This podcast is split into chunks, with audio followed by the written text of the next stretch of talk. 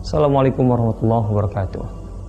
Rasulullah SAW menikah di usia belia 25 tahun dengan seorang wanita yang luar biasa, Khadijah binti Khuwailid At-Tahirah, wanita suci di zaman jahiliyah. Khadijah binti Khuwailid yang kala itu berusia 28 tahun menurut versi riwayat yang lebih kuat.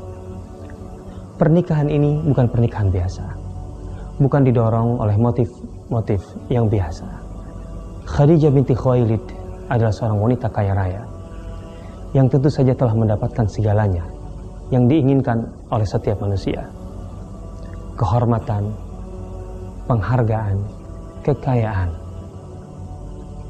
kesohoran. Akan tetapi ada satu titik, ada satu bagian dari dirinya, dari jiwanya yang tetap kosong Khadijah merindukan kepuasan spiritual yang itu tidak bisa didapatkan oleh laki-laki sembarangan di masa jahiliyah. Maka kemudian yang dapatinya adalah Rasulullah SAW.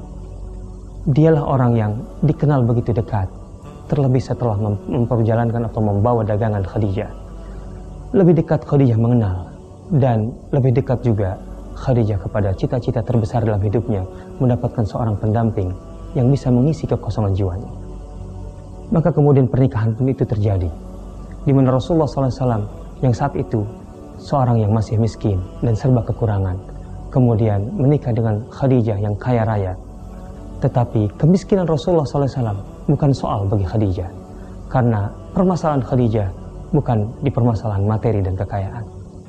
Yang dimiliki oleh Rasulullah SAW yaitu kekayaan jiwa, spiritual. Itulah yang menjadi kekosongan Khadijah maka pernikahan ini menjadi pernikahan luar biasa karena dimulai dari keserasian, dari saling mengisi dan saling menutupi kekurangan.